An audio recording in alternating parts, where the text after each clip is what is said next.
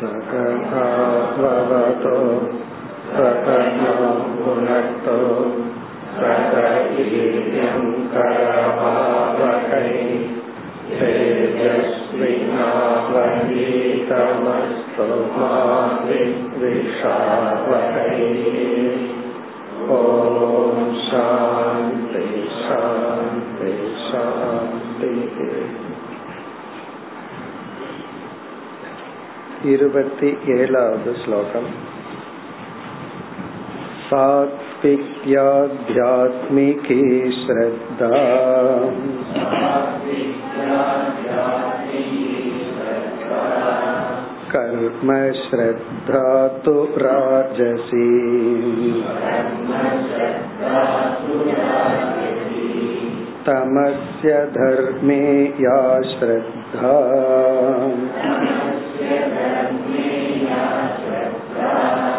मत्सेवायां तु निर्गुणा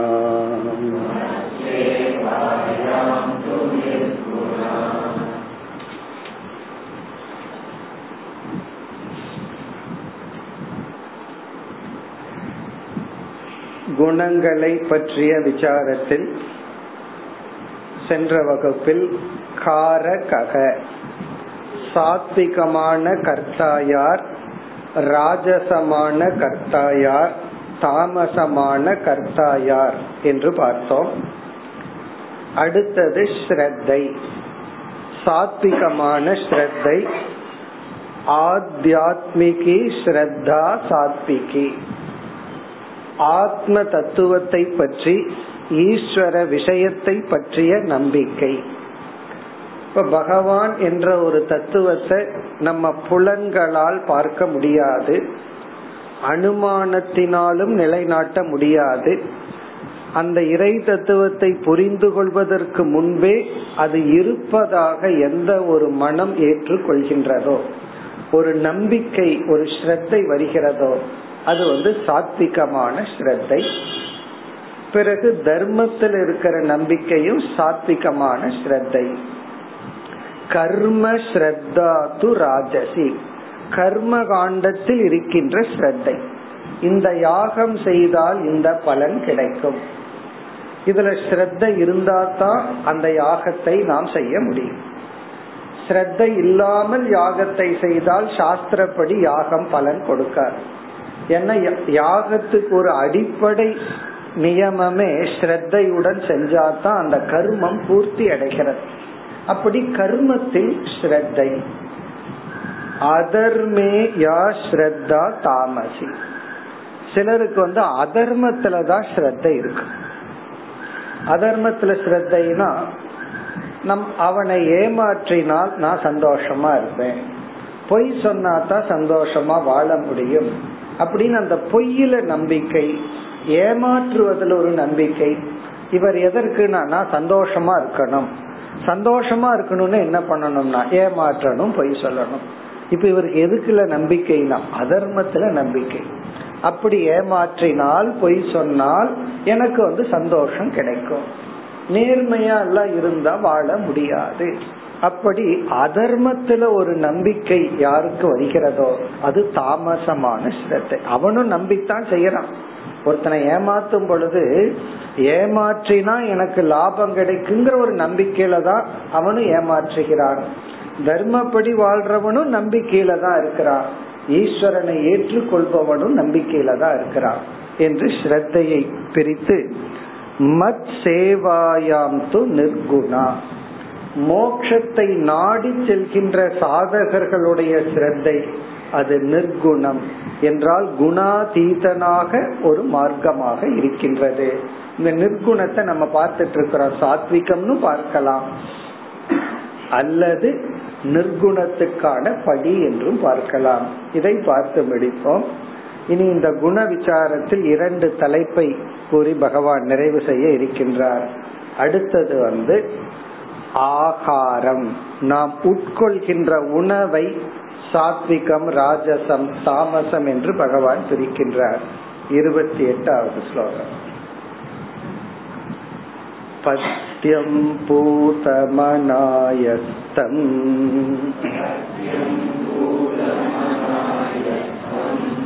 आहार्यं सात्विकं स्मृतम्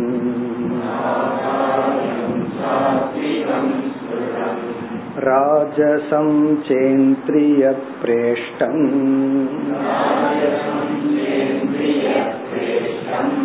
तामसं चार्तिता शुचिम्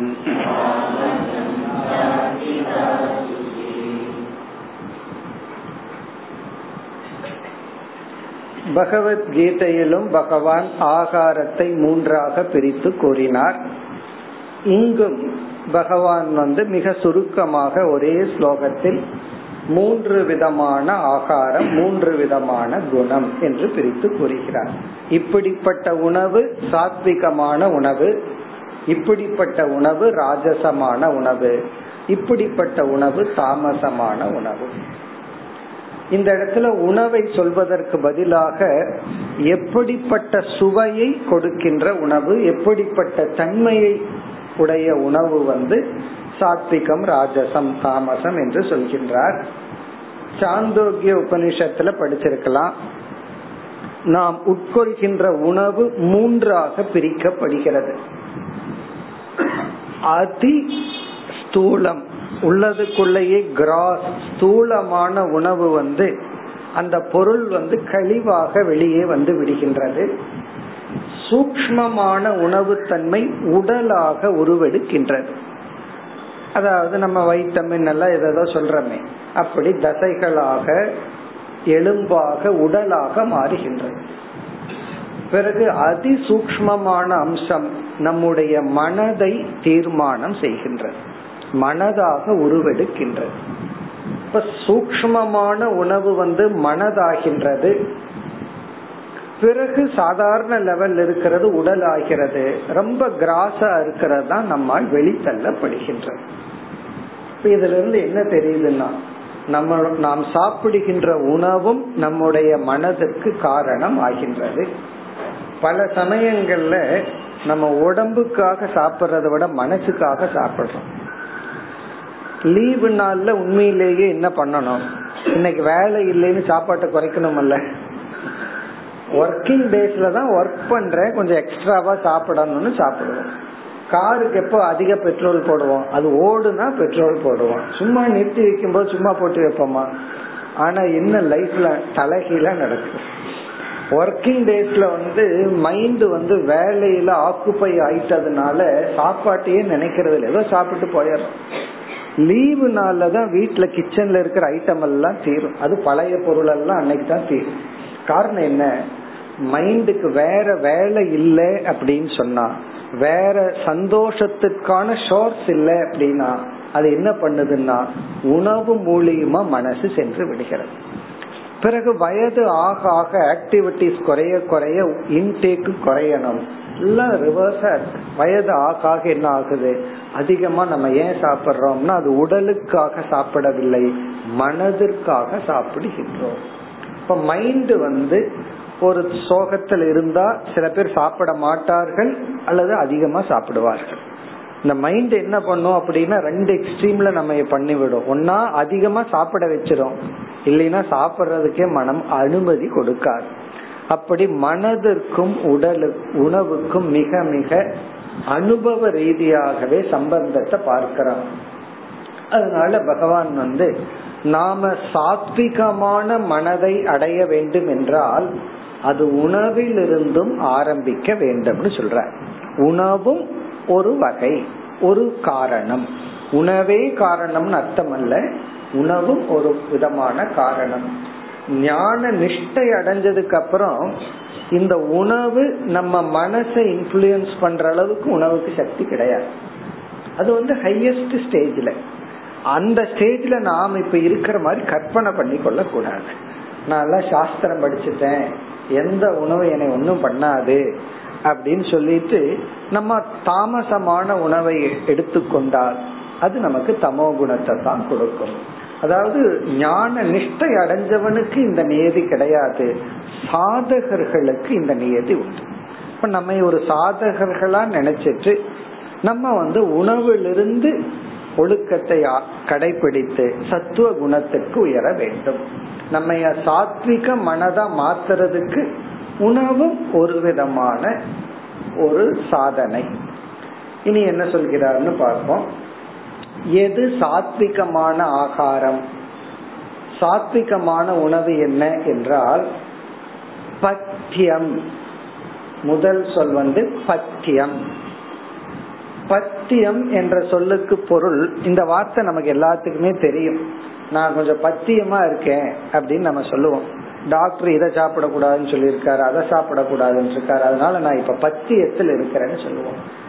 பத்தியத்தில் இருக்கிறேன் அப்படின்னா இதைத்தான் சாப்பிடணும் இதை சாப்பிடக்கூடாது அப்படின்னு ஒரு நெறிமுறையுடன் இருக்கின்றேங்கிற அர்த்தத்துல நம்ம பயன்படுத்துறோம். ஆனா இந்த இடத்துல பத்தியம் என்ற சொல்லுக்கு பொருள் உடலுக்கு ஆரோக்கியத்தை தரும் உணவு.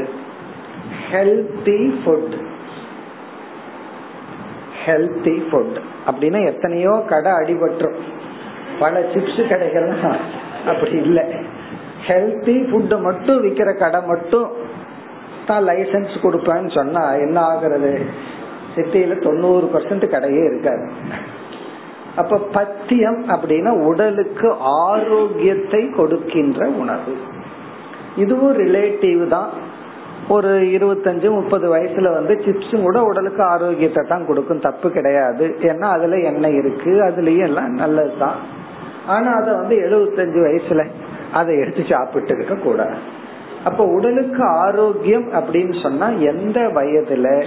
அதெல்லாம் கொஞ்சம் நம்ம பார்த்துக்கணும். அதுக்காக எந்த உணவுமே ஆரோக்கியமானதை மட்டும்தான் சாப்பிடுவேன். வெறும் காய்கறி மட்டும்தான் சாப்பிடுவேன்னு அர்த்தம் கிடையாது. ஏன்னா சாத்விகமான உணவுல பகவான் வந்து ருசியை சொல்லி சொல்ற டேஸ்டி ஃபுட்டும் சாத்விகமான ஃபுட்டு தான் அதனால ருசியோட சாப்பிடுறதுமே சாத்விகம் தான் பத்தியம்னு சொன்னா நம்ம காமன் சென்ஸ்ல புரிஞ்சுக்கணும். இந்த வயதுல இந்த சூழ்நிலையில இந்த உணவு வந்து எனக்கு ஆரோக்கியத்தை கொடுக்கும்னா அது சாத்விகமான உணவு. அடுத்தது வந்து பூதம். பத்தியம் பூதம் அனாயஸ்தம் பூதம் என்றால் தூய்மையான உணவு. பூதம் தூய்மையான உணவு. இதெல்லாம் நமக்கு தெரியும். தூய்மையான உணவு என்றால் ரெண்டு விதமான தூய்மைய நம்ம பேசுறோம். ஒன்று வந்து லௌகிகமான தூய்மை. அதாவது லோகத்தின் அடிப்படையில் அந்த உணவை வந்து கிளீன் பண்ணி சாப்பிடுறது. சில பேர் ஃப்ரூட்ஸ் எல்லாம் கடையில வாங்கி அங்கேயே நின்று சாப்பிட்டு வருவாங்க. வீட்டுக்கு கூட கொண்டு வர்றது. அல்லது கார்லயோ வண்டியில வர வர சாப்பிடுறது. அதை கொஞ்சம் தூய்மைப்படுத்தி சுத்தப்படுத்தி சாப்பிடணும். இது லௌகிகமான தூய்மை. பிறகு வந்து நம்ம பயன்படுத்துற பாத்திரங்கள் இந்த சில பேர் சமையலுக்கு வந்து பாத்திரங்கள்லாம் பயன்படுத்துவாங்க. அவங்களுக்கு வந்து வயசு ஒரு எழுபது இருக்கும். அந்த பாத்திரம் வந்து அவங்க கல்யாணத்துக்கு யாராவது பிரசன்ட் பண்ணதா இருக்கும் அதை தூக்கி போடுறதுக்கே மனசு வராது. உள்ள அவ்வளவு ஒரு கருப்பா. அதையெல்லாம் பார்த்தோம்னாவே சிலருக்கு அதை பார்த்தாலும் சாப்பிட முடியும் சிலருக்கு முடியாது. அப்படி பூரா அடிப்பிடிச்சு பாத்திரத்தை கொஞ்ச நாளைக்கு ஒருக்கா மாத்தலாம். இப்ப அதுக்கும் கூட ட்ரெஸ் எல்லாம் கொடுக்கறானே. அதையாவது கொடுத்துட்டாரு மாத்தணும். அப்படி அந்த பாத்திரம் தூய்மையா இருக்கணும். கிச்சன் சமையலற தூய்மையா இருக்கணும். இப்படி பூதம்னா சமைக்கின்ற இடம் அதுக்கு பயன்படுத்துற பாத்திரங்கள். சமைக்கும் போது கைய சுத்தமா தூய்மைப்படுத்திட்டு போய் சமைக்கணும். இப்படி எல்லாம் இதெல்லாம் சேர்ந்ததுதான் பூதம் லௌகிகம். இதுலயே பாதி பேர் அடிபட்டு போயிடுவார்கள். அடுத்தது வந்து சாஸ்திரியம். சாஸ்திர திருஷ்டியா தூய்மைப்படுத்தப்பட்ட உணவு. அப்படின்னு என்னன்னா புரோக்ஷணம் எல்லாம் பண்றோம் அல்லவா? நம்ம ஒரு உணவு வந்து கடவுளுக்கு படைக்கிறதுக்கு முன்னாடி அதை தூய்மைப்படுத்தி தான் இறைவனுக்கு படைக்கிறோம். அந்த உணவை வந்து சில மந்திரங்கள் மூலமா ஸ்லோகங்கள் மூலமா அந்த உணவை ஸ்பிரிச்சுவலா தூய்மைப்படுத்துகின்றோம். எப்படின்னா இது இறைவனுடைய பிரசாதம் என்ற புத்தியில சில மந்திரங்களுடன் தண்ணீர் தொழித்து அதை நம்ம வந்து உட்கொள்கின்றோம். ஒரு பிரசாதமா உட்கொள்கின்றோம். அன்னம்ன நிந்தியா அப்படின்னு விரதம் இருக்கு இல்லையா? அன்னத்தை அவமதிக்க கூடாதுன்னு அப்படி அந்த உணவுக்கு கொடுக்கிற ரெஸ்பெக்ட் உணவுக்கு நம்ம கொடுக்கிற ஒரு மரியாதை இதெல்லாம் சாஸ்திரியமானது. பிறகு சாஸ்திரத்துல எந்த உணவு வந்து நிஷித்தம்னு சொல்லப்பட்டிருக்கோ அதெல்லாம் வந்து அசுத்தம். அது தூய்மை லௌகிகத்துல நீங்க எவ்வளவு தூய்மையா பண்ணியிருந்தாலும் சாஸ்திரத்துல நிஷேதம் செய்யப்பட்டிருந்தால் அதெல்லாம் பூதம் அல்ல. அதெல்லாம் அசுத்தம். இப்ப பத்தியம் உடலுக்கு ஹெல்த்தி ஃபுட் ஆரோக்கியத்தை கொடுக்கின்ற உணவு சாத்விகம். அடுத்தது பூதம். ஸ்பிரிச்சுவலி பியூரிஃபைடு லோக்கலி லௌகிகமாகவும் சாஸ்திரியமாகவும் தூய்மையான உணவு. பிறகு அனாயஸ்தம். இது ஒரு புதிய கருத்தை பகவான் இங்க சொல்றார். அனாயஸ்தம். இதையும் கொஞ்சம் காமன் சென்ஸோட புரிஞ்சுக்கணும். அனாயத்தம்னா எந்த உணவு மிக எளிமையாக கிடைக்கிறதோ நமக்கு வந்து ஈஸியா அவைலபிளா இருக்கணுமா? அந்த உணவு சாத்விகம் அப்படின்னு சொல்லி சொல்ற அதாவது இப்ப நம்ம ஊர்ல ஒருத்தன் பழங்கள் சாப்பிட்டா உடம்புக்கு நல்லதுன்னு சொல்லி ஆப்பிள கையில வச்சிருக்கான். அவனுடைய வீட்டு தோட்டத்துல கொய்யாப்பழம் கொத்து கொத்தா இருக்கு. அதை விட்டுட்டு இவன் கஷ்டப்பட்டு ஆப்பிள வாங்கி சாப்பிடுறான்.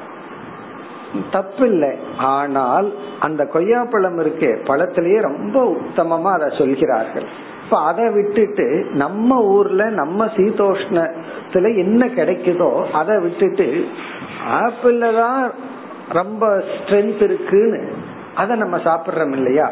அந்த அர்த்தத்துல இதை புரிஞ்சுக்கணும். அனாயஸ்தம்னா நமக்கு இருக்கின்ற சூழ்நிலையில் எது நமக்கு சுலபமாக கிடைக்குமோ அந்த உணவும் சாத்விகமான உணவு. ஆப்பிளும் சாத்விகமானதுதான். பட் அனாயஸ்தமா கிடைக்கிறது மோர் சாத்விகம். அதனாலதான் இயற்கையே அந்தந்த காலகட்டத்துல சீசன் ஃப்ரூட்ஸ் சொல்றோம். அந்தந்த காலகட்டத்துல எது ஈஸியா கிடைக்குதோ அது நம்முடைய சிஸ்டத்துக்கு தேவைப்படலாம் அதனால என்ன பண்ணணும்னா அந்தந்த காலகட்டத்துல கிடைக்கிற உணவை நம்ம சாப்பிடணும். இப்பெல்லாம் கான்செப்ட் மாறி போச்சு. எல்லா காலகட்டத்திலயும் மேங்கோ ஜூஸ் குடிக்கிறேன்னு சொல்லி அது ஒரு ஜூஸா புழிஞ்சு வச்சுட்டு எல்லா காலகட்டத்திலயும் ஆப்பிள் ஜூஸ் எல்லாம் குடிச்சிட்டு இருக்கிறோம் ஆனா இயற்கைப்படி அந்தந்த சீசன்ல வர்ற ஃப்ரூட்ஸ் வெஜிடபிள்ஸ் அதை நம்ம சாப்பிடுறது நமக்கு நல்லது. அந்த அர்த்தத்தில் இங்க பகவான் சொல்றார் அனாயஸ்தம்னா ஈஸியா அவைலபிள் இப்ப அந்த சீசன்ல அந்த ஃப்ரூட்ஸ் ரொம்ப இருக்கும். அதனுடைய காஸ்டும் குறைவா இருக்கும். அடைவு அடையிறதுக்கும் சுலபமா இருக்கும். நம்ம உடம்புக்கும் தேவையா? இருக்கும் இப்ப வெயில் காலத்துலதான் இளநியே அதிகமா வரும். அதுல விவசாயிகளை கேட்டா தெரியும். வெயில் காலத்துல அதிகமான இளநீ வரும். வெயில் காலத்துல நொங்கு கிடைக்கும். இந்த மாதிரி வெயில் காலத்துல எது கிடைக்குமோ அதை சாப்பிடணும். குளிர் காலத்துல எந்த ஃப்ரூட்ஸ் எந்த வெஜிடபிள் கிடைக்குமோ அதை சாப்பிடணும். ஆனா எஷ்டம் ஆகாரியம் சாத்விகம் ஸ்மிருதம். இப்படிப்பட்ட உணவு சாத்விகம் என்று கூறப்படுகிறது. அல்லது கருதப்படுகின்றது. ஆரோக்கியமான தூய்மையான எளிதில் கிடைக்கக்கூடிய உணவு. அதனால யாரும் சொல்லக்கூடாது. சாத்விகமான உணவு காஸ்ட்லி சில பேர் அப்படி வேற. நம்ம எல்லாம் சாத்விகமா சாப்பிட முடியாது.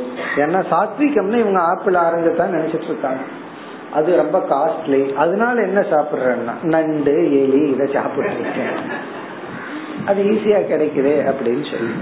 அப்படி எது சுலபமா நமக்கு கிடைக்குமோ எது தூய்மையா இருக்குமோ எது ஆரோக்கியமோ அது சாத்விகம்.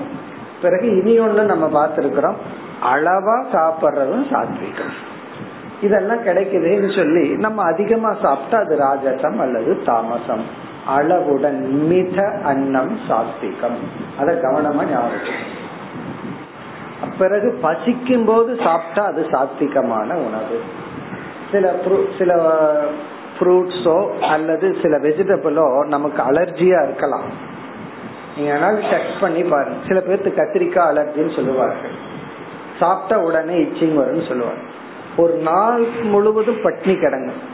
பசியில ஒரு கத்திரிக்காயை சாப்பிட்டு பாருங்க ஒன்னாக காரணம் என்னன்னா அவ்வளவு பசியோட சாப்பிட்டா அதனுடைய நார்மல் சைடு எஃபெக்ட் எல்லாம் இருக்க பசி இல்லாம என்னத்தை சாப்பிட்டாலும் அது அலர்ஜி தான். அல்லது வெயிட்டுங்கிற அலர்ஜியாவது அது குடிச்சிடும் அப்படி பசிச்சு சாப்பிடுறது இதெல்லாம் வந்து சாத்விகம். இனி ராஜசமான உணவு என்ன? ராஜசம்ச இந்திரிய பிரேஷ்டம். ஒரே வார்த்தையில பகவான் அடிச்சிட்டார் ராஜசமான உணவு என்ன என்றால் சுகத்திற்காக மட்டும் சாப்பிடுவது ராஜசம். இந்திரியம் அப்படின்னு சொன்னா குறிப்பா இங்க ஜிக்வா நாக்குங்கிற இந்திரியம் பிரேஷ்டம்னா அதற்கு சுகத்தை கொடுக்கின்ற உணவு. அதற்கு மட்டும் அது வந்து இன்பத்தை கொடுக்கும். பிரேஷ்டம்னா அதுக்கு தான் சுகம். நாக்குக்கு கீழே போயிட்டு அது விஷம். நாக்கு வரைக்கும் தான் அது வந்து நமக்கு நல்லது. அது வந்து இன்பத்தை கொடுக்கும். இப்படி இந்திரிய பிரேஷ்டம்னா நாக்குக்கு மட்டும் சுகத்தை கொடுக்கின்ற உணவு வந்து ராஜசம். இது வந்து முக்கியமா நாக்கு அடுத்தது வந்து இந்த பிளேவர் ஸ்மெல் எல்லாம் இருக்கே.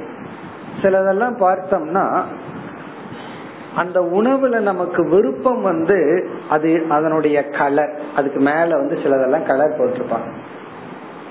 அந்த கலர் எதற்கு அப்படின்னா அதுல ஒரு ஒரு பிரியத்துக்காக. இந்த கேசரி பண்றமே அதுக்கு எதுக்கு கலர் யோசிச்சு பார்ப்போம். அதனுடைய ஒரிஜினல் கலர்ல கொடுக்க வேண்டியது தானே. கேசரி பவுடர்லயே ஒரு பவுடர் இருக்கு. அது எப்படின்னா அதுக்கு ஒரு கண்ணுக்கு குளிர்ச்சியா இருந்தா சாப்பிடுறதுக்கு ஒரு விருப்பம் ஏற்படும். பிறகு வந்து ஸ்மெல் இது எல்லாமே இருக்கு. சில பேர் ஓவர் ஸ்மெல் போடுவார்கள். நாலு வீட்டுக்கு அள்ளி தள்ளி தெரியும் அவங்க வீட்டுல என்ன சமைக்கிறாங்கன்னு சொல்லி. அப்படி அந்த ஓவர் ஸ்மெல் அது ராஜசம். அந்த ஸ்மெல்லும் மிதமா இருக்கணும். ஆனா ஸ்மெல்லும் கூட நமக்கு பசிய கொடுக்கும் ஆர்வத்தை கொடுக்கும். சாப்பிடலாங்கிற ஒரு இன்ப ஒரு விருப்பத்தை தோண்டும். அதெல்லாமே சாத்விகம் அளவாக இருந்து கொண்டால் அப்படி இவன் பார்க்கறதுக்கும் கூட. சில உணவு வந்து பார்க்கறதுக்கே கோரமா இருந்தா சாஸ்திரம் வந்து அதை தாமசம் ராஜசம்னு வச்சு இந்த பீட்ரூட்டை எல்லாம் தாமசம்னு வச்சிருச்சு. ஏன்னா பார்க்கறதுக்கே அவ்வளவு ரெட்டா இருக்கு. அப்படி அதை பார்ப்பதற்கு பிறகு நுகர்வதற்கெல்லாம் மென்மையாக இருக்க வேண்டும். அப்படி எல்லாம் இல்லைன்னா அது ராஜசம். இனி தாமசமான உணவு என்ன? தாமசம் ஆர்த்தித அசுச்சி. ஆர்த்திதம் என்றால் துயரத்தை கொடுப்பது நோயை கொடுப்பது. ஆர்த்திதம் நோயை கொடுப்பது. ஆர்த்தோ அர்த்தார்த்தின் எல்லாம் படிச்சமே. அர்த்தார்த்தி ஆர்த்தக. ஆர்த்தகன துயரப்பட்டவன். ஆர்த்தித அப்படின்னு சொன்னா அது வந்து அந்த நேரத்துல சுவைய கொடுக்கலாம் பிறகு நோயை கொடுக்கும். நோய்ங்கிற துக்கத்தை கொடுக்கும். சில சமயங்கள்ல சில பேர் சாப்பிடும் போதே அப்படியே வேர்த்து ஒழுகிட்டு அலறிட்டு கஷ்டப்பட்டுட்டு சாப்பிடுவார்கள். அதுல அவங்களுக்கு ஒரு சுகம். அப்படி சாப்பிடும் பொழுதும் துயரத்தை கொடுத்து கொண்டு சாப்பிட்டு முடிச்சதற்கு பிறகும் துயரத்தை கொடுக்கின்ற உணவு. பிறகு அசுச்சி தூய்மையற்ற உணவு. இரண்டு விதத்திலும். அதாவது வந்து லௌகிக தூய்மையும் இல்லை சாஸ்திரிய தூய்மையும் இல்லை. ஒரு உணவு வந்து ஒரு குறிப்பிட்ட காலத்தை கடக்கும் பொழுது அதனுடைய தூய்மையை இழந்து விடுகிறது.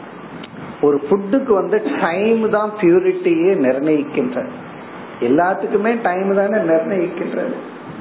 ஏதாவது கன்சியூமபிள் சாப்பிடக்கூடிய பொருளை பார்த்தோம்னா எக்ஸ்பைரி டேட் கண்டிப்பா போட்டா தான் லைசன்ஸே கொடுப்பான் மேனுபேக்சர் பண்றது இப்போ இப்பொழுது ஆரம்பிக்கப்பட்டது இப்பொழுது தயாரானது இந்த தேதியில் அது எக்ஸ்பைரி ஆகுது. அது இருக்கணும் கம்பல்சரியா அப்படின்னா என்ன அர்த்தம்னா அந்த உணவு வந்து காலத்துக்கு உட்பட்டதாக இருக்கிறது எந்த உணவும். அதனால வந்து ஒரு டைமுக்கு மேல உணவு தாண்டி விட்டால் அது வந்து அசூச்சி. அந்த டைம் தான் ஆளுக்கு ஆளு மாறும். ஒருத்தர் வந்து சாம்பார் எடுத்து வெளியே விட்டாங்க. அது பழசாயிடுச்சு அப்படின்னாரு. என்னன்னா ஒரு வாரத்துக்கு முன்னாடி. ஏழு நாள் ஆயிடுச்சு. நான் வந்து அஞ்சு நாளைக்கு மேல எல்லாம் வச்சுக்க மாட்டேன். ஒருத்தருடைய கான்செப்ட் ஒருத்தருடைய கான்செப்ட் வந்து காலையில இருந்து சாயந்தரத்துக்குள்ள சாப்பிட்டா உண்டு. நெக்ஸ்ட் டே சாப்பிடறது இல்ல சாஸ்திரப்படி அதுதான். ரா பொழுது அது அந்த உணவு கடக்க கூடாது அதாவது இரவு வச்சு காலையில சாப்பிட பழைய சோறு சாப்பிட விருப்பமா காலையில செஞ்சு நைட்டு சாப்பிட்டுருங்க நைட்டு வச்சு நம்ம சாப்பிடக்கூடாது. அப்படி சுச்சி அப்படிங்கறது டைம் வைஸ் பிறகு நம்ம அதை எப்படி ப்ரிப்பேர் பண்றோம்? எப்படி சர்வ் பண்றோம் பிறகு எப்படி சாப்பிடுறோம் அது எல்லாமே சாப்பிடுற விதம் கூட இருக்கு. இது எல்லாமே ஆகாரம். அதனால ஆரம்ப காலத்தில் ஒரு சாதகன் வந்து ஆகாரத்துக்கு முக்கியத்துவம் கொடுக்க வேண்டும். அதி முக்கியத்துவமும் கொடுக்க கூடாது எப்பொழுது பார்த்தாலும் சாப்பாட்டை பத்தியே பேசிட்டு அருகம்புள்ள சாப்பிட்டு இந்த மாதிரி எல்லாம் ஓவரா போயிடக்கூடாது. அதே சமயத்துல ஃபுட் எல்லாம் என்னை ஒன்னும் பண்ணாது. நானெல்லாம் ஞானி. நானெல்லாம் இதையெல்லாம் கடந்தவன் அப்படின்னு சொல்லிட்டு போயிடக்கூடாது. ஓரளவுக்கு உணவுக்கு முக்கியத்துவம் கொடுக்க வேண்டும். நான் ஓரளவுன்னு சொல்ற உண்மையிலேயே கொஞ்சம் அதிகமா முக்கியத்துவம் கொடுக்க வேண்டும். நமக்கு வந்து இந்த உணவு இந்த வயதுல எந்த அளவுக்கு சாப்பிடலாம் சாப்பிடக்கூடாது அப்படிங்கிற அந்த ஃபுட்டுல ஒரு அவேர்னஸ் வரணும். இந்த ஸ்லோகத்துல பகவான் ஒரே ஸ்லோகத்துல மூன்று விதமான உணவையும் கூறிவிட்டார். இனி இந்த தலைப்பை ஒவ்வொரு டாபிக்கா கூறிக்கொண்டு வந்த பகவான் அடுத்த ஸ்லோகத்துல வந்து சுகம் மூன்றாக கூறி நிறைவு செய்கின்றார். இருபத்தி ஒன்பதாவது ஸ்லோகம். सात्विकं सुखमात्मोत्तम्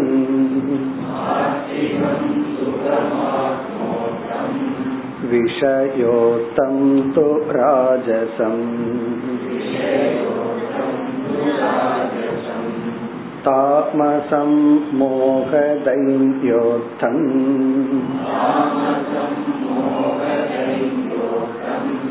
निर्गुणं मतपाश्रयम्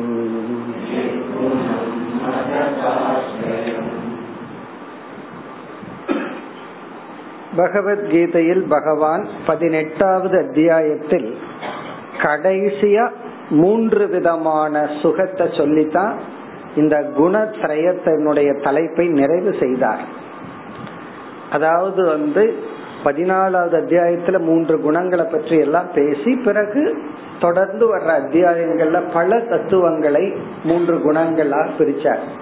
இந்த சுகங்கிற அம்சத்தை சொல்லித்தான் நிறைவு செய்தார். அதே போல இங்கேயும் பகவான் செய்யறார். அப்படின்னு என்ன அதே பகவான் தான் அர்த்தம்.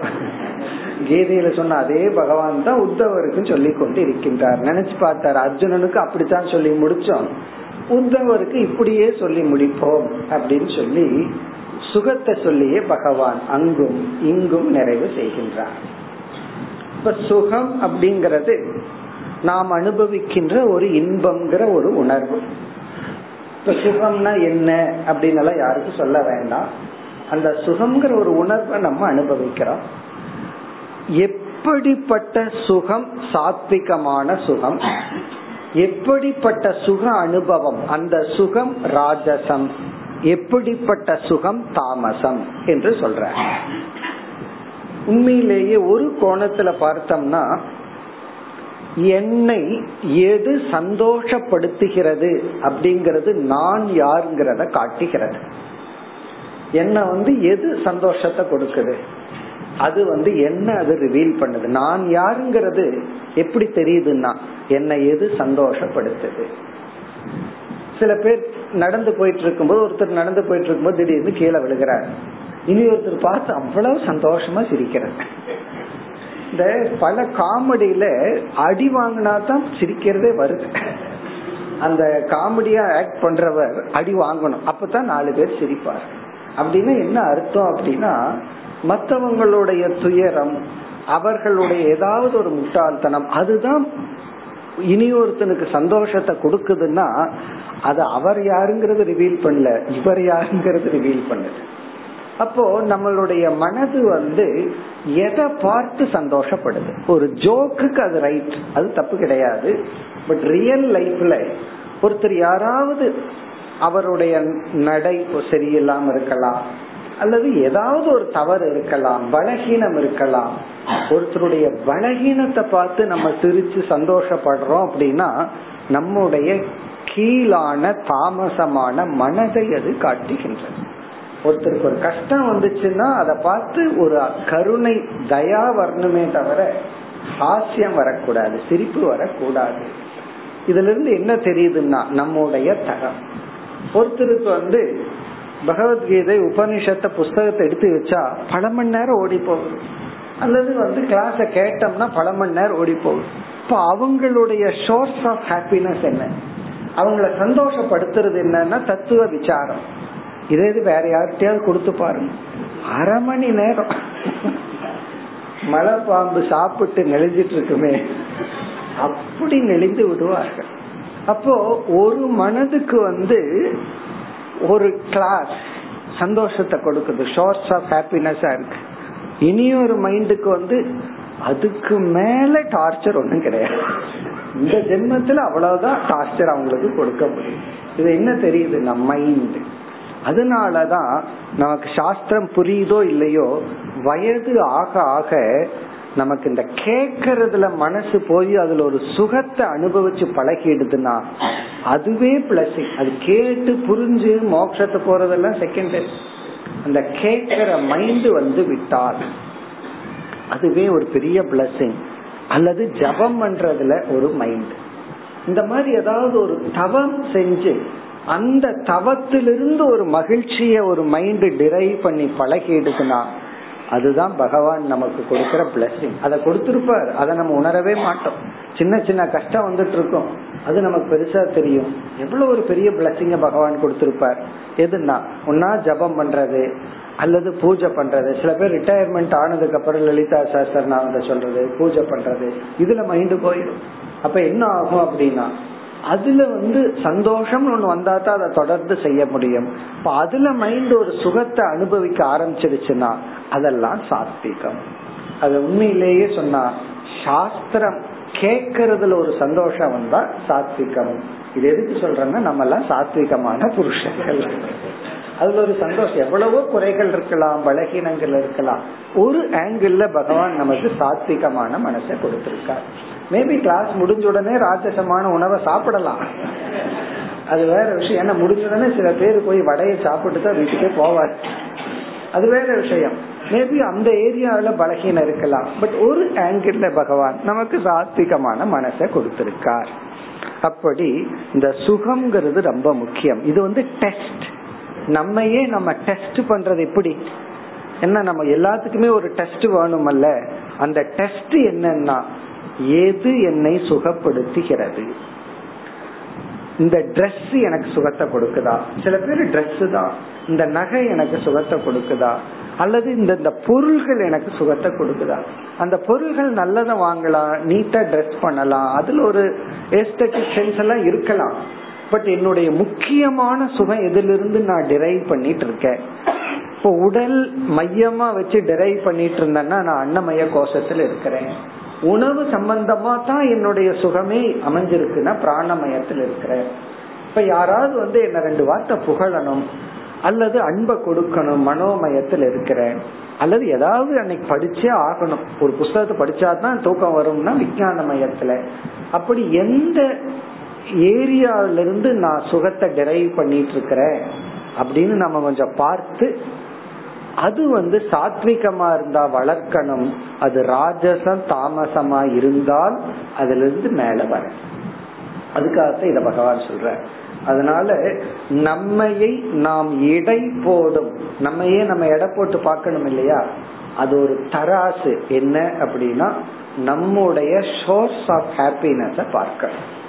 நம்முடைய சுகத்துக்கான காரணத்தை நம்ம பார்க்கணும். இது கொஞ்சம் யோசிச்சு பார்த்தா தான் அப்சர்வ் பண்ணா தான் புரியும். இல்லைன்னா அந்த ஷோர்ஸ்ல சுகத்தை அனுபவிச்சுட்டு இருப்போம் அல்லது துக்கத்தை அனுபவிச்சுட்டு இருப்போம் நமக்கே தெரியாமல் இருக்கும் அதனாலதான் இதை இறுதியா பகவான் சொல்லி நிறைவு செய்யறாரு. உன்னுடைய சோர்ஸ் ஆஃப் ஹாப்பினஸ் என்ன? அது வந்து உன்னுடைய குணத்தை குறிக்கிறதுன்னு சொல்ற நீ இந்தந்த ஷோர்ஸ்ல இருந்து சுகத்தை அனுபவிச்சிட்டு இருந்தா நீ ஒரு சாத்விகமான பர்சன் அல்லது உனக்கு சத்துவ குணம் இருந்தா தான் இதிலிருந்து நீ சுகத்தை அனுபவிக்க முடியும். அதே போல பாட்டையும் சாத்விகம் ராஜசம் தாமசம்னு பிரிச்சிடலாம். நீ வந்து சாத்விகமான பாடலை கேட்டு சந்தோஷப்பட்டு இருக்கிறியா அல்லது காது பொத்து போற மாதிரி பாட்டை கேட்டு சந்தோஷம் அதுவும் இல்லாம பாட்டை கேட்கிற விதம் இருக்கு. சில பேர் ஆரம்பிக்கிறதே லாஸ்ட்ல இருந்து தான் வால்யூம் கடைசியில இருந்து தான் வரும். மைல்டா கேக்குறையா? எப்படி கேக்குற? எப்படிப்பட்ட பாடலை கேக்குற? எப்படிப்பட்ட அர்த்தத்தை உடைய பாடல் உனக்கு சந்தோஷத்தை கொடுக்குது? இது எல்லாமே நம்மை அளந்து கொள்ள இதெல்லாம் தான் தராசு அல்லது அளவுகோல் இனி என்னன்னு பார்ப்போம். சாத்விகம் சுகம் ஆத்மோத்தம். சாத்விகமான சுகம் என்பது ஆத்மோத்தம். சுருக்கமா பகவான் சொல்ற உத்தம்னா தோன்றியது நிமித்தம். இங்க ஆத்மாங்கிற சொல்லுக்கு இரண்டு பொருள். ஒன்று வந்து ஆத்ம தத்துவத்தை அறிவதனாலும் அதற்குரிய ஞான யோகத்தில் ஈடுபடுவதனாலும் வருகின்ற சுகம். அல்லது உண்மையை புரிஞ்சுக்கிறதுக்காக செய்யற முயற்சியில கிடைக்கிற சுகம். ஆத்மோத்தம் என்றால் ஆத்ம ஞானம் அர்த்தம். ஆத்ம ஞானத்துக்காக நம்ம செய்யறமே ஞான யோகம் அந்த சுகம். பசி அப்படின்னு ஒரு துக்கம் நமக்கு இருக்கு. அந்த பசிங்கிற துயரத்தை நீக்கணும். அதுதான் நம்முடைய லட்சியம். அதற்கு வந்து நேரடி சாதனை என்ன அப்படின்னா சாப்பிடுவது. அந்த சாப்பிடுறதுமே ஒரு சுகம்தான். சாப்பிடுறது சுகம் இல்லாம இருந்ததுன்னு வச்சுக்கோமே. இந்நேரம் எத்தனையோ சயின்ஸ் கண்டுபிடிச்சிருக்கு. என்ன தெரியுமா? டைரக்டா வயிற்றுக்குள்ள போற மாதிரி ஏதாவது கண்டுபிடிச்சிருப்பாங்க. ஏன்னா அதுலதான் சுகம் இல்லையே. ஏன்னா எல்லாமே குயிக்கா பண்ணணும் குயிக்கா பண்ணணுங்கிறதான நம்ம கான்செப்ட் இந்த சாப்பிடுறது சுகம் இல்லாமல் இருந்திருந்தா ஃபுட்டு போற மாதிரி எப்பவோ ஒரு டெக்னாலஜி வந்திருக்கு. டைரக்டா வயிற்றுக்குள்ள போற மாதிரி பண்ணியிருப்போம். அப்படி ஏன் பண்ணல அப்படின்னா காரணம் என்னன்னா சாப்பிட்றதே ஒரு சுகம்தான். பிறகு சாப்பிட்டதுக்கு அப்புறம் வர்ற பலன் இருக்கே பசி நீங்கிறது ஒரு சுகம்தான். அப்படி ஞானத்தை அடைஞ்சு மோட்சத்தை அடையிறதும் சுகம்தான். ஞான யோகமுமே ஒரு சுகம்தான். ஞான யோகம் என்ன? சாஸ்திரம் கேட்டல் சிந்தித்தல் தியானித்தல் அதுவும் ஒரு சுகம்தான். அந்த பாதையும் சுகம் இலக்கும் சுகம். அது வேற ஒரு பெஸ்ட் எக்ஸாம்பிள்னா பத்ரிநாத் கேதார்நாத் எல்லாம் லட்சியமும் சுகமா இருக்கும். அந்த கேதார்நாத்தோ பத்ரிநாத்தோ போய் அந்த டெஸ்டினேஷன் இருக்கே அதுவும் சுகம். அதை விட சுகம் அந்த போகின்ற பாதை. அந்த ஹில் ஸ்டேஷன்ல டிரைவ் பண்ண ஆரம்பிச்சு மேல போக ஆரம்பிச்சிட்டோம்னா ஆனா ஒரு சேஃப்டியான டிரைவரா இருக்கணும். இல்ல அப்படின்னா ஒவ்வொரு ஸ்டெப்லயும் பயம்தான். ஏன்னா ரோடு அவ்வளவு நேரோவா இருக்கும். கீழே பார்த்தோம் அப்படின்னா சில பேர்த்துக்கு போயிட்டு வந்து எப்படி இருந்தது? நேச்சுரல் சீன் ஒருத்தர் கிட்ட கேட்டேன்.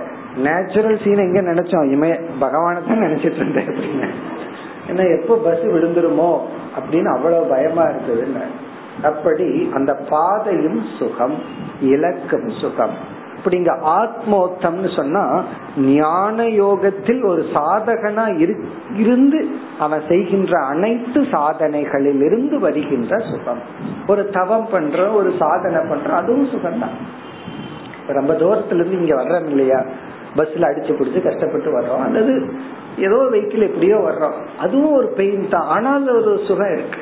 அப்படின்னு சொல்லி சொல்றாரு. அந்த பாதையும் சுகம் தான் அதுல பெயின்லயே ஒரு சுகத்தை அனுபவிக்கிறதுனாலதான் முடிகிறது. அப்படி ஆத்மோத்தம் இரண்டாவது பொருள் இங்க ஆத்மா என்றால் சாந்த மனக அமைதியான மனம். ஆத்மோத்தம்னா சாத்விகமான மனதிலிருந்து வருகின்ற ஒரு சுகம். அமைதிப்படுத்திய மனதிலிருந்து கிடைக்கின்ற ஒரு இன்பம். மன அமைதி மனசாந்தி இப்ப மனசாந்தினா இந்த இடத்துல எல்லா தெய்வீக குணங்களையும் சேர்த்துக்கணும் நட்பண்புகள் எல்லாம் மனதுக்கு ஒரு அமைதியை கொடுக்கும். அந்த நட்பண்புகளால் மனதுக்கு ஒரு சாந்தி கிடைக்கிறது. அதிலிருந்து வர்ற சுகம். இங்க ஆத்மோத்தம்னு சொன்னா மைண்டே டெவலப் பண்ணி கிடைக்கிற ஒரு சுகம். மைண்டே உருவாக்குற சுகம். ஒருத்தன் நம்ம அடிச்சிடறான் அல்லது திட்டிடுறான். நம்ம வந்து அவனை பழி வாங்கினாலும் ஒரு சுகம் இருக்கு. மன்னிச்சாலும் ஒரு சுகம் இருக்கு. இங்க ஆத்மோத்தம்னா இந்த மன்னித்தல் போன்ற குணங்களினால வெளியே இருந்து சுகம் வராம மனதே தனக்குள் ஒரு சுகத்தை கண்டுகொள்கிறது. இப்ப டிமாண்ட் பண்ண வெளியிருந்து சுகம் இவனுக்கு வரல. இவன் மனசே ஒருத்தனை மன்னிக்குது. இவன் மனசே இவனுக்கு ஒரு சுகத்தை கொடுக்கின்றது.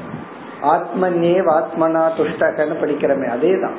ஆத்மோத்தம்னா நம்ம மனசுக்குள்ளிருந்தே இண்டிபெண்ட் ஹாப்பினஸ் எதையும் சாராமல் சுதந்திரமா ஒரு சந்தோஷம் கிடைக்குதே அதுதான் ஆத்மோத்தம்.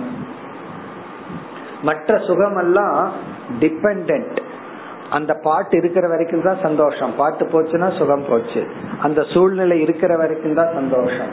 அப்போ மற்ற சுகமெல்லாம் ஒன்றை சார்ந்து டிபெண்ட் பண்ணி வர்ற சுகம். இது ஆத்மோத்தம்னா மனம் சுதந்திரமாக எதையும் சாராமல் அது கொடுக்கின்ற ஒரு சுகம்.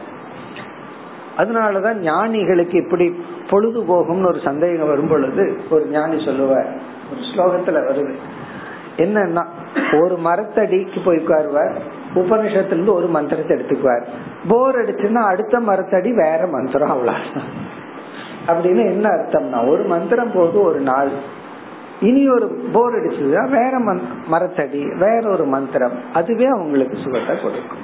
இந்த குழந்தையா இருக்கும் போது பார்த்தோம்னா ஒரு ஒரு பவுடர் டப்பா பழைய பவுடர் டப்பா போது ஒரு குழந்தைக்கு சந்தோஷத்தை கொடுக்கறது. அதை வச்சுட்டு அது விளையாடிட்டு இருக்கும். ஆனா பெருசாக எந்த பவுடர்ல எந்த பிளேவர் எப்படி போடணும் இவ்வளவு தூரம் இதெல்லாம் என்னன்னா அது இருந்தா தான் சந்தோஷமா இருப்பேன். அப்படி ஆத்மோத்தம்னு சொன்னா வெளி பொருள்களை டிபெண்ட் பண்ணாம நம்ம மனசே நமக்கு கொடுக்கின்ற ஒரு சுகம். அது சாத்விகமான சுகம். இனி அடுத்தது விஷயோத்தம் து ராஜசம். இதோட கம்பேர் பண்ணோம்னா நமக்கு அந்த ஆத்மோத்தம் இன்னும் கொஞ்சம் நல்லா விளங்கும். விஷய உத்தம் து ராஜசம். ஒரு பொருளோடு சம்பந்தம் வைப்பதனால் கிடைக்கின்ற தற்காலிகமான சுகம் ராஜசம். விஷய உத்தம். உத்தம்னா தோன்றுகிறது. விஷயம்னா ஒரு பொருளோடு புலன்கள் வைக்கின்ற சம்பந்தத்தின் நிமித்தமாக வருகின்ற சுகம். விஷயோத்தம் து ராஜசம். விஷயத்தோடு சம்பந்தம் வைக்கின்ற பொழுது அந்த சம்பந்த காலத்தில் ஒரு குறிப்பிட்ட நேரத்துல மட்டும் கிடைக்கிற சுகம். இப்ப விஷயோத்தம்னா விஷய சம்பந்தத்தினால வர்றது. ஆத்மோத்தம்னா விஷய சம்பந்தம் இல்லாமல் மனதே நமக்கு சுகத்தை கொடுப்பது. அப்ப யார் புத்திசாலினா? இந்த உலகத்துல சக்சஸ் டெபினிஷன் என்னன்னா ஒருத்தன் யார் சக்சஸ்ஃபுல் பர்சன்னா அவனை சுத்தி ரொம்ப பொருள்கள் இருந்தா சக்சஸ்ஃபுல் பர்சன் முன்ன வந்து ஒரு பிளாட் ஒரு பெட்ரூம் பிளாட் வச்சிருந்தான் இப்ப வந்து எத்தனையோ பொருள்களை வச்சிருக்கிறான் அந்த வீட்டுல ரொம்ப பொருள்களை வச்சிருக்கிறான் இப்ப பொருள்களை ஒருத்தன் அதிகமா சேகரிச்சுட்டான்னா அவன் வெற்றி அடைந்தவன். சாஸ்திர திருஷ்டியா நீ எவ்வளவு பொருளை வச்சிருக்கிறையோ அவ்வளவு தூரம் நீ அடிமைப்பட்டவன். ஆனால் ஆத்மோத்தம் எந்த பொருளும் இல்லாமல் நான் என்னுடைய மனதின துணை கொண்டே சந்தோஷமா இருப்பேன்னா அதுதான் உண்மையான சந்தோஷம். காரணம் என்ன? இவன் எங்க போனாலும் இவன் இவன் மனசோட தான் போறான். ஆனா பொருளோட போக முடியாது. இப்ப நம்ம இங்க இருந்து ரிஷிகேஷ் போறோம்னு வச்சுக்கோமே நம்ம வீட்டுல இருக்கிற சேர் எல்லாம் அங்க கிடைக்காது. நம்ம வீட்டுல இருக்கிற ரூம் மாதிரி அங்க கிடைக்காது. காரணம் என்ன? எல்லாத்தையும் விட்டுட்டு தான் போகணும். இந்த வெறும் உடலை மட்டும்தான் எடுத்துட்டு போகணும். அது டிராவல்னா சிலதெல்லாம் வேணும்னாலும் கூட தூக்க முடியலன்னு விட்டுட்டு போக வேண்டியது. அப்படி ஆத்மோத்தம்னு சொன்னா நம்ம மனசோட நம்ம போறோம். அதனாலதான் இதே லாஜிக் துக்கத்துக்கு இருக்கு. மனசுல ஒரு துக்கத்தை வச்சுட்டு எங்க போனாலும் அந்த துக்கத்தை கொடுத்துட்டு இருக்கிறது யாருன்னா நம்ம மனசு. அதோட தான் போறோம். அதனால துக்கத்திலிருந்து விடுதலை கிடையாது. சுகத்திலிருந்தும் விடுதலை கிடையாது. ஒரு ஞானிய போய் நீங்க எங்க போட்டாலும் அவனுக்குள்ள அந்த மனசு இருக்கே. மனச வச்சுட்டு அவனை தள்ள முடியாது. அதுதான் ஆத்மோக்தம் விஷயோக்தம். இனி வந்து தாமசம். தாமசம் மோக தைன்யோத்தம் தாமச சுகம் என்பது மோகத்திலும் தைன்யத்திலும் தோன்றுவது. மோக நிமித்தமாக தோன்றுகின்ற சுகம் தைன்ய நிமித்தமாக தோன்றுகின்ற சுகம். அது வந்து தாமசம். இந்த ஸ்லோகம் வந்து ரொம்ப சட்டிலா பகவான் சொல்லியிருக்கார். இத கொஞ்சம் நல்லா சிந்திச்சோம்னா தான் இதனுடைய டெப்த் இதனுடைய ஆழ்ந்த அர்த்தம் நமக்கு புரியும். இது ஒரு சூத்திரமான ஸ்லோகம் சொல்லலாம். அதாவது எந்த ஷோர்ஸ் அது வந்து குணத்தை நிர்ணயம் செய்கிறது. ஆத்மோத்தமா உன் மனசே உனக்கு சந்தோஷத்தை கொடுக்குதா? சாத்விகம் பிறகு ஒரு பொருள் டிபெண்ட் பண்ணி தான் இருக்கிறையா? அது ராஜசம். இனி தாமசம் என்னன்னா மோகம் என்றால் எது நமக்கு உண்மையில் நஷ்டத்தையும் சங்கடத்தையும் கொடுக்குமோ? மேபி கொஞ்சம் ஃபியூச்சர்ல கொடுத்துரு கொஞ்ச நாள்ல கொடுக்க போகுது. அது தெரியாம அதையே ஒரு சுகஹேதுவா நினைச்சிட்டு இருக்கிறோம்னு வச்சுக்குவோம் அது கொஞ்ச நேரத்துல அது கொஞ்ச நாள்லயோ கொஞ்ச நேரத்திலயோ அது நமக்கு கஷ்டத்தை கொடுக்க போகுது நஷ்டத்தை கொடுக்க போகுது. அந்த உண்மை புரியாம அதையே ஒரு சோர்ஸ் ஆஃப் ஹாப்பினஸா வச்சிட்டு இருந்தோம்னா அது மோக உத்தம். ஒருத்தன் இருக்கான் ஒரு நண்பன். நம்மளுடைய பேக்ரவுண்ட பாக்கிறான் ஓ இவ்வளவு இவருக்கு தேரும். இவ்வளவு பணம் இருக்கு இவ்வளவு இருக்குன்னு சொல்லி. அப்ப அவனோட மோட்டிவ் என்னன்னா நம்ம கிட்ட இருக்கிற பொருளை பறிக்கிறது. உடனே அவன் எப்படி பேசுவான்? எல்லாமே டபுள் டபுளா பேசுவான். எவ்வளவு நமக்கு தகுதி இருக்கோ அதுக்கு மேல புகழ்ந்து பேசுவான். நம்ம இடத்துல ரொம்ப அன்பா பேசுவான். பிறகு என்ன கேட்டாலும் வாங்கி கொடுப்பான். சில பேர்த்துக்கு இப்படிப்பட்ட நண்பர்கள் தான் பிடிக்கும். அப்போ அவன் நிமித்தமா இவருக்கு ரொம்ப சந்தோஷம். சில பேர் வான் பண்ணுவாங்க.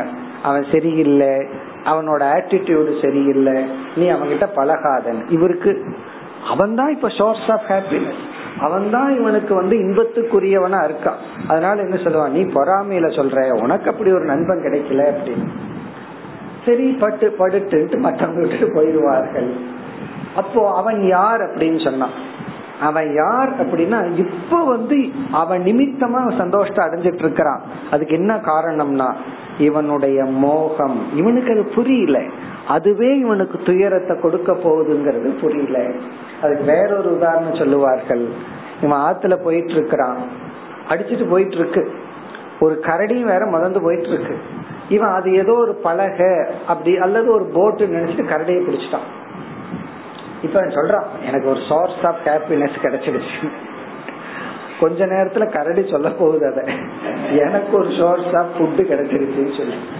அப்போ இவன் கரடிய பிடிச்சிட்டு சந்தோஷம் அடையலாம் இது கிடைச்சதுனாலதான் நான் நல்லா இருக்கிறேன் அப்படின்னு. அப்படித்தான் நம்ம வாழ்க்கையில எத்தனை கரடிய பிடிச்சிட்டு இருக்கிறோமோ? இல்ல நாம எத்தனை பேர்த்துக்கு கரடியா இருக்கிறோமோ அது வேற அப்படி எந்த ஒன்று நமக்கு அந்த நேரத்துல இன்பத்தை கொடுத்து பிறகு நமக்கு துயரத்தை கொடுக்குமோ அந்த துயரத்தை கொடுக்கும் தன்மையை புத்தி புரிந்து கொள்ளாமல். அதுதான் எனக்கு இப்ப இன்பத்தை கொடுக்குது. அதுதான் எனக்கு பாதுகாப்ப கொடுக்குது. அதுதான் நல்லதை கொடுக்குதுன்னு நம்ம தப்பா நினைக்கிறோமே அதுதான் மோகம். அந்த தவறா நினைக்கிறதுக்கு பேர் தான் மோகம். அந்த மோகத்துக்கு தடையா இருக்கிறதே அந்த பொருள் கொடுக்கின்ற தற்காலிகமான இன்பம். ஒருத்தர் தற்காலிகமா நமக்கு ஒரு செக்யூரிட்டியை கொடுக்கறான் பாதுகாப்பு கொடுக்கறான் கம்பெனி கொடுக்கறான். அப்ப என்ன ஆகுதுன்னா அந்த இன்பம் வந்து அறிவை மறைத்து விடுகிறது. அவங்களுக்கு அந்த நேரத்துல என்ன சொன்னாலும் அது ஏறாது. சொன்னா நம்ம மீதுதான் கோபம் வரும். ஏன்னா தன்னுடைய அனுபவம் அது ஷோர்ஸ் ஆஃப் ஹாப்பினஸ் இந்த பசங்களுக்கெல்லாம் ஃப்ரெண்டு கிட்ட சேராதுன்னு சொன்னா தானே கோபம் வருது. காரணம் என்ன? அவன் தான் இவங்களுக்கு சோர்ஸ் ஆஃப் ஹாப்பினஸ் ஏன்னா இவன் என்ன சொன்னாலும் அவன் கேட்கறான். அவனோட மோட்டிவே வேற. அதனாலதான் அவன் கேட்கறான். பிறகு என்ன சொன்னாலும் வேற யாரும் இவன் சொல்றதை கேட்கறது இல்லையே. அதுதான் மோகம். மோகம்னா நமக்கு உண்மையில் நஷ்டத்தையும் துயரத்தையும் தரும் மனிதர்கள் சூழ்நிலை பொருள் அது எது வேண்டுமானாலும் இருக்கலாம். அதுல ஒரு சோர்ஸ் ஆஃப் ஹாப்பினஸ் பார்த்துட்டு இருக்கிறது ஏன் இது தாமசம்னா இந்த இன்பம் வந்து மிக மிக குறுகிய காலத்துக்கு தான் இருக்கும். அதுக்கப்புறம் இவனே அதை விட்டுட்டு வருவான். அதுக்கப்புறம் வந்து சொல்லுவான் நீங்க அப்பவே சொன்னீங்க. அப்படின்பாரு பொதுவா ஆனா எனக்கு புரியல. பிறகு இவரே தத்துவம் பேசிட்டார். அப்படி எல்லாம் இதெல்லாம் அனுபவப்பட்டா தானே தெரியும். அப்படின்னு சொல்லி. இவரையே இவர் சமாதானம் சொல்லிக்கிறார் பிறகு இப்ப வேற ஒண்ண பிடிச்சிருப்பாரு. இப்படி மோகம். மோகம்னா நமக்கு நஷ்டத்தை நமக்கு கஷ்டத்தை கொடுப்பது மீதுள்ள தவறான நம்பிக்கை. இனி அடுத்ததும் தைன்ய உத்தம். தைன்யம். இதுவும் ரொம்ப அழகான கருத்து ரொம்ப சட்டில் பாயிண்ட் பகவான் சொல்ற தைன்யோத்தம் தைன்யம் அப்படிங்கிற சொல்லுக்கு பொருள் வந்து நம்மையே நாம் பரிதாபமாக நினைத்து கொள்கின்ற ஒரு உணர்வு. தைன்யம். நம்மையே நம்ம பரிதாபத்துக்குரியவனா பாவிச்சுக்கிறது. தைன்ய உத்தம். அதாவது வந்து இந்த செல்ஃப் ரெஸ்பெக்ட் செல்ஃப் எஸ்டீம் ஒன்று இருக்கு. நம்மையே நம்ம வந்து நான் வந்து பரிதாபத்துக்குரியவன் அல்ல. எனக்கு கடவுள் கொடுக்க வேண்டிய அனுகிரகம் எல்லாம் பண்ணியிருக்காரு. ஃபர்ஸ்ட் இந்த உடம்ப கொடுத்திருக்காரு. மனுஷனா படைச்சிருக்காரு. அதையவே நம்ம நினைச்சு பார்க்கணும். பிறகு வந்து கொஞ்சம் அறிவை கொடுத்திருக்கார். கடவுளை பத்தி அட்லீஸ்ட் நினைக்கிற அளவாவது.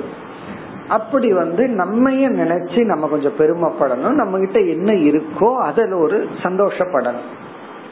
ஆனா சிலர் வந்து தனக்கு ஒண்ணு இல்லை உனக்கு தான் எல்லாம் இருக்கு நான் ஒரு ஏழை நான் பரிதாபத்துக்குரியவன் நீ ஏதாவது கொடுத்தா தான் என்னோட என்ன சந்தோஷமா இருப்பேன் அப்படின்னு இந்த யாசிப்பதில் ஒரு இன்பம் சில பேர்த்துக்கு வந்துடும் இது வந்து ரொம்ப ஒரு ஒரு மாதிரியான மைண்ட் அது. உண்மையிலேயே இன்பம் எப்ப வரணும்னா கொடுக்கறதுல வரணும்.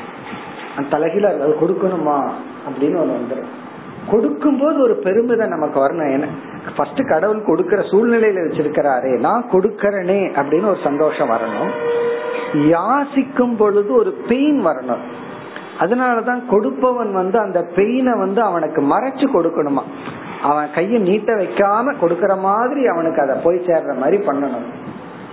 அப்ப யாசிக்கும் பொழுது சாத்விகமான மனநிலையில் இருக்கிறவனுக்கு ஒரு பெயின் வரும். நம்ம வந்து இந்த சூழ்நிலையில வந்துட்டோமே. இது வந்து நம்ம லௌகிகத்துல சொல்றோம். இப்ப சந்நியாச தர்மத்துல சன்னியாசியினுடைய கடமை வந்து பிச்சை எடுக்கிறது.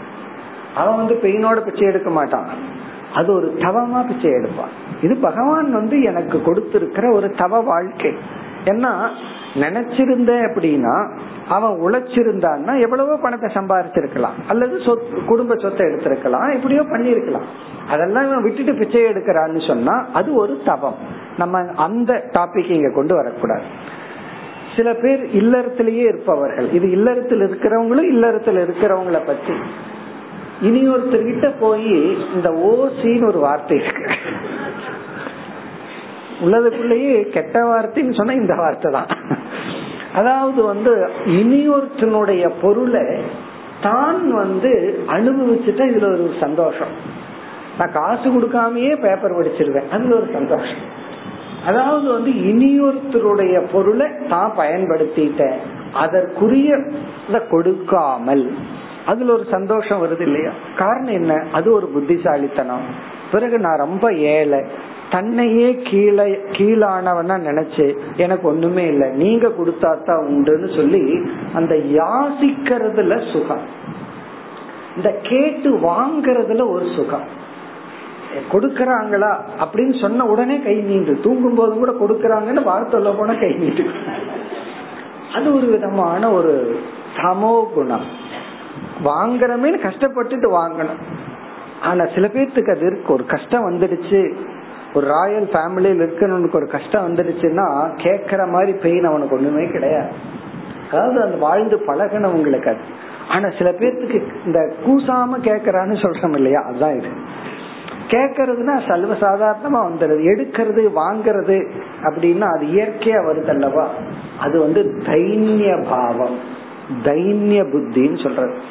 தன்னையே லோவா நினைச்சுக்கிறதுல ஒரு சந்தோஷம். தன்னை கீழாக நினைப்பதுல ஒரு மகிழ்ச்சி. அப்படி நினைச்சு அதை பெருமையா வேற சொல்லி அதை ஒரு இன்வெஸ்ட்மெண்டா வச்சு வாங்குறது. நான்லாம் ஒண்ணு இல்லை. சில பேர் எப்ப பார்த்தாலும் தன்னையே ஒரு லோவா சொல்லிக்கொண்டே இருப்பார்கள். தான் ஒண்ணு இல்லை தான் ஒண்ணு இல்லை. நான் உங்களுக்கு செருப்பா இருப்பேன். அடியேனுக்கு அடியே. அப்படின்னு எல்லாம் சொல்லிக்கிறேன் நீ ஏன் செருப்பா இருக்கணும்? இனி ஒருத்தனுக்கு நீ நீ ஆயிர அப்படித்தான் ஒருத்தர் வந்து சொன்ன நான் உங்களுக்கு செருப்பா இருப்பேன். நாங்கெல்லாம் ட்ரெயின்ல போகும்போது ஒருத்தர் வந்து இனி ஒருத்தர்கிட்ட சொல்லிட்டு இருக்காரு. அதை நான் காதல கேட்டுட்டு இருக்கேன். நீங்க அங்க டெல்லி போய் இறங்குற வரைக்கும் நான் உங்களுக்கு செருப்பா இருப்பேன் அப்படின்னு. நான் மனசுல நினைச்சேன் அதுக்கப்புறம் இவர் என்ன ஆவார்? அப்படி தன்னை வந்து அவ்வளவு லோ எஸ்டீம்ல நினைக்கிறது தைரியம். அந்த புத்தியிலிருந்து வர்றது தாமசம். பிறகு நிர்குணம் மத் அபாஸ்ரயம் நிர்குணம் மத அபாஸ்ரயம். இத வந்து நம்ம மோட்சத்தோட கனெக்ட் பண்ணலாம். ஆத்ம ஞானத்தை அடைஞ்சதுக்கு அப்புறம் வர்ற சந்தோஷம் இருக்கு அது நிர்குணம். குணாதீதம். மத் அபாஸ்ரயம்னா என் நிமித்தமாக. இறைவனை நிமித்தமாக கொண்டு வர்ற சுகம் நிர்குணம். இத வேறொரு ஆங்கிள் சாத்விகம்னு பார்க்கலாம். இப்ப பகவான நம்பி நான் வந்து ஒரு தியாகம் பண்றேன் ஒரு துறக்கிறேன் அப்படின்னு சொன்னா யோகக்ஷேமத்தை கடவுள் பாத்துக்குவார் அப்படின்னு பகவான நம்பி நான் எனக்கு ஒரு சந்தோஷம் கிடைக்குது அப்படின்னு சொன்னா அது சாத்விகம். பகவான பற்றிய அறிவினால் மகிழ்ச்சி கிடைக்குதுன்னா அது குணாதீதம். இப்ப குணாதீதம்ங்கிறது பகவானை பற்றிய அறிவினால கிடைக்கிற சந்தோஷம். பகவான நம்புறதுனால ஒரு சந்தோஷம் வருதே. கடவுள் என்ன பாத்துக்குவார் எனக்கு பயம் இல்லை அப்படின்னு ஒரு மகிழ்ச்சி வருதே. அது வந்து சாத்விகம். அதத்தான் கடைசியா பகவான் கூறுகின்றார். நிர்குணம் மத் அபாஸ்ரயம். இத்துடன் இந்த தலைப்பை நிறைவு செய்துள்ளார். மேலும் அடுத்த வகுப்பில் தொடர்வோம். ஓம் பூர்ணமத பூர்ணமிதம் பூர்ணாத் பூர்ணமுதச்சதே பூர்ணஸ்ய பூர்ணமாதாய பூர்ணமேவாவசிஷ்யதே ஓம் சாந்தி சாந்தி சாந்தி